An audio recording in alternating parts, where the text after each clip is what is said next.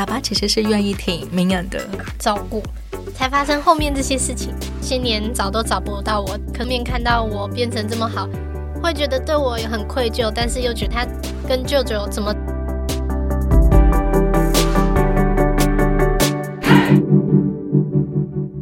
？Hello，我是善慈，我是什么东西？自立好我，成就好我。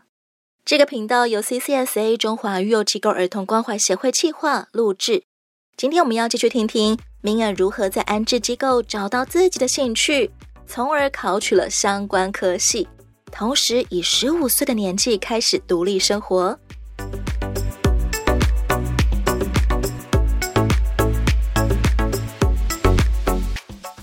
国三毕业之后，不只是你要面对升高中这个抉择，你同时还做了另外一个抉择是。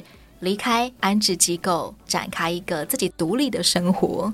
对，一般人通常会到十八岁的时候才离开育幼院，离开安置机构。为什么明恩会在十五岁国中毕业的时候就离开这样子的团体生活呢？好像是案子结束了，又加上我的学校比较远，社工帮我找了房子在学校附近，就整个离开机构了。你怎么会想要选择自己过一个独立的生活呢？而不是跟爸爸住、跟妈妈住，还是我回到阿嬷家住？爸爸跟阿嬷住，会喜欢爸爸，但不想要看到阿嬷他们，因为看到阿嬷就会看到阿公。那时候有考虑过要去住妈妈家，但社工经过多重考量，还有跟我讨论，后面觉得妈妈的经济不太好，没有办法再照顾我一个。不然妈妈有表示说可以接我回去。你本来也就认识妈妈重组家庭的成员，嗯，当社工把你转介到 CCSA 之后，你大概知道你是要过一个自食其力的生活吗？我知道，没有在一个团体生活，我要什么都自己来，租房子也是在外面自己一个人，自己来是没有问题，是会少了很多人陪伴，会觉得怎么没有人管我，然后没有人陪我，没有那么吵，空间又变很小了。CCSA 怎么支持帮助你的高中生活？学杂费不够的生活费，我就要自己打工。在升高中的那个暑假，我就有出去打工。半工半读的生活容易吗？不太容易，因为很累。上完班之后没有办法好好休息，明天又要早起上课。如果又是实作课的话，会更累。我会在脑袋仔细想过，我现在要干嘛。然后等一下做完这件事情，我要干嘛？先做什么？我是会把自己事情排好的。如果现在可以重新再过一次高中那种半工半读的生活，你会想要多做哪些准备吗？我会先存多一点钱，跟朋友他们出去玩。你觉得自己为了半工半读而缺少了很多跟朋友一起出去玩的时间吗？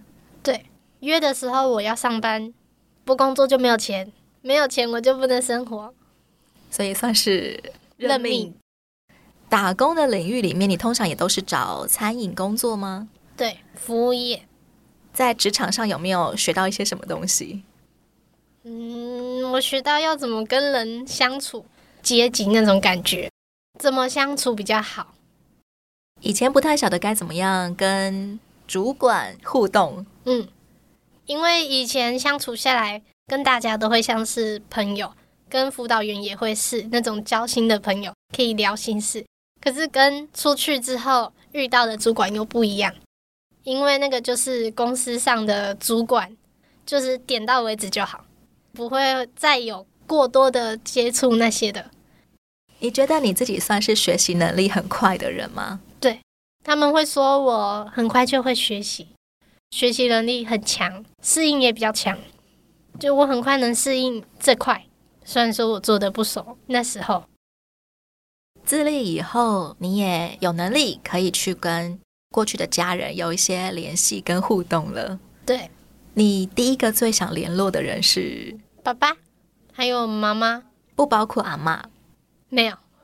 高中的时候，我有去找过我爸爸，有因为要申请奖学金，要拿户籍成本，因为我的户籍是在爸爸那里，所以变成说我要申请户籍成本都要过去找爸爸。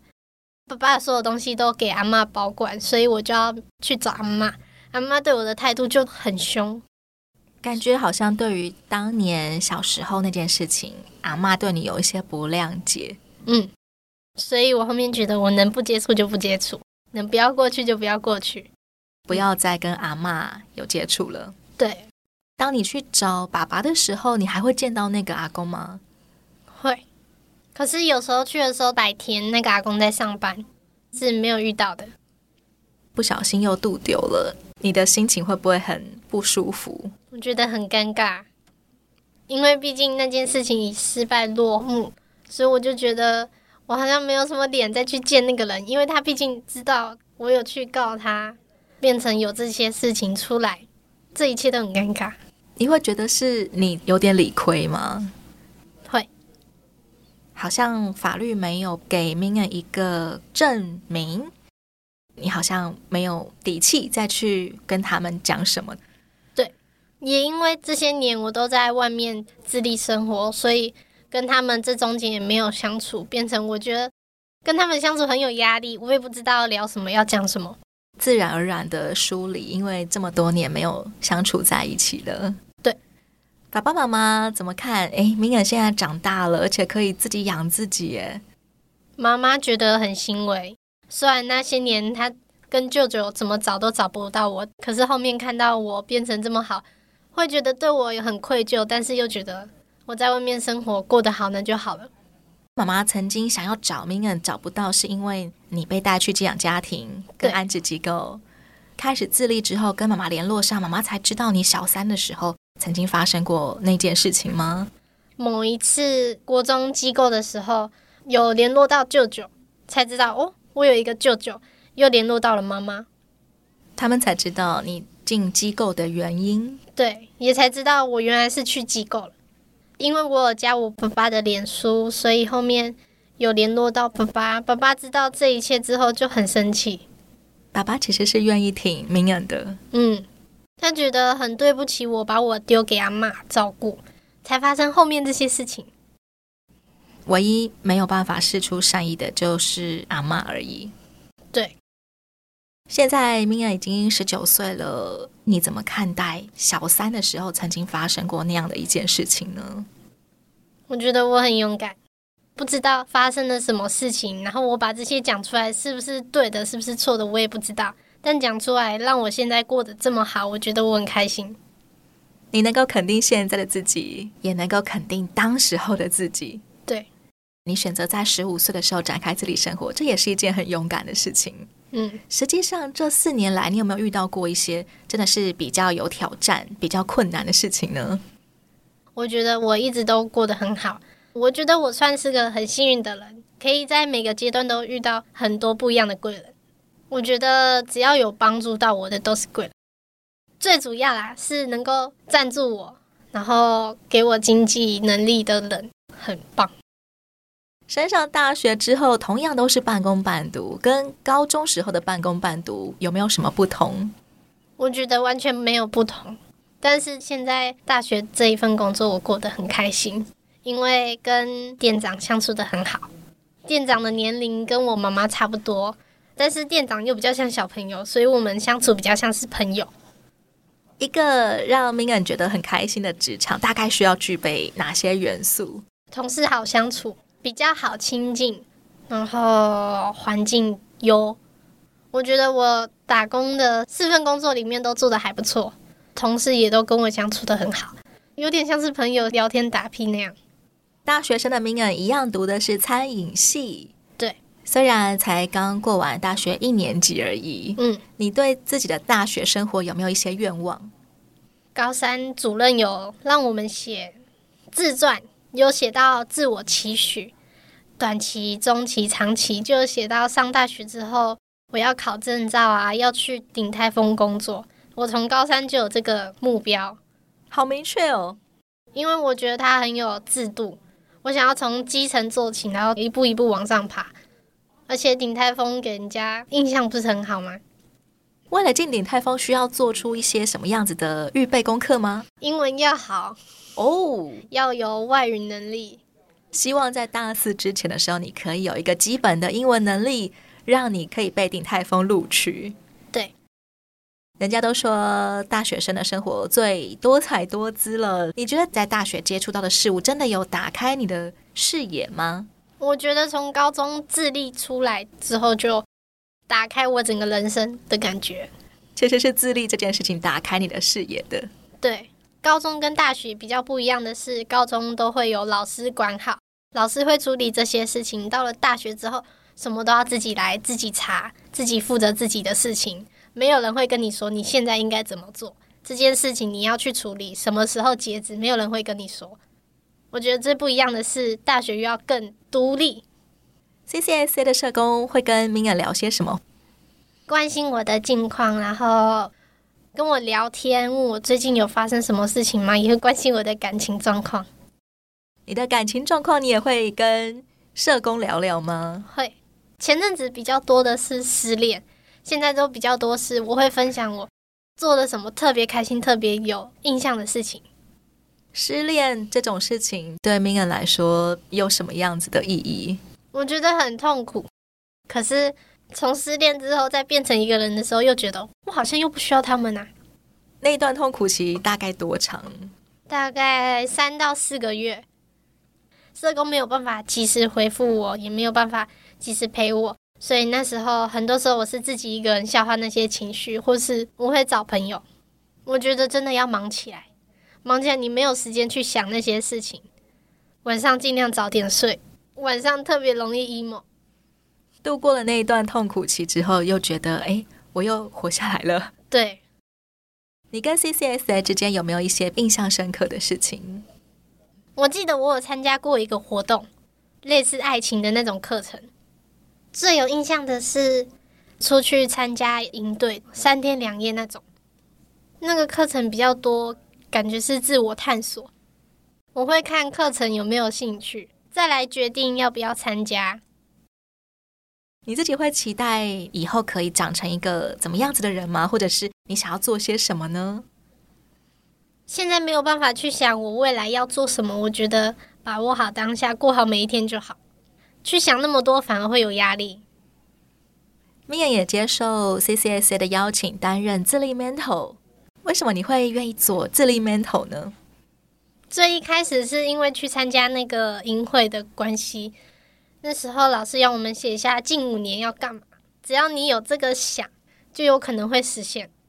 那时候有写说，我希望可以让更多人知道我的故事吗？我没有跟很多人说，可是大概跟我比较亲近的都会知道这些事情，他们就都觉得我很勇敢，所以我觉得这些事情好像也没有那么不好。我觉得讲出来，我反而好像又开心了一点，好像心里面那个洞又变小一点了。洞不会变小，也不会变大，但是会觉得我分享出来有一种莫名其妙很开心的感觉，释放了一点。嗯，好像又让我觉得。我在这个世界上，我生存又多了一点动力，也可以成为给别人一些勇气的一件事情。对，今年夏天，Mingern 即将展开第一次的 Mentor 演讲，你打算要跟弟弟妹妹们分享些什么呢？我觉得做的每一个决定都很重要，只要有任何不尊重你的事情，都应该要讲出来，不用去管那些后果，会有人帮你解决这些事情。长大以后。你会感谢自己，幸亏你有做出那些举动，你现在会变得更好。这也很像是 Mingern 在心里面对自己说的一篇演讲。嗯，是什么动力让你一直继续稳稳的生活下去，不会摆烂啊、逃避呀、啊、什么都放弃啊这样子？我觉得是因为遇到身边的这些人，即使遇到低潮期，他们会帮我走过，给我一段时间让我静下来。陪我走过这些时间，当我又重新振作起来的时候，他们又会跟我一起往前。可以跟我们分享这些贵人都怎么陪伴 Mingern 吗？高中的时候，辅导主任跟班导在某一段期间失恋的严重的时候，其实有伤害自己，比较严重，所以那段期间我没有去学校，他们就时不时来关心我，传简讯给我，还跟我打电话，比较像是在陪我。那段期间过得虽然说我很痛苦很难过，但是我又过得很好，又可以生活下去的动力。痛苦可能每个阶段都会遇到，但是只要有人陪着我们，我们就可以有动力、有力气、有希望的继续向前走。嗯，明年走到现在，有没有一些你真的很想要感谢他们的人？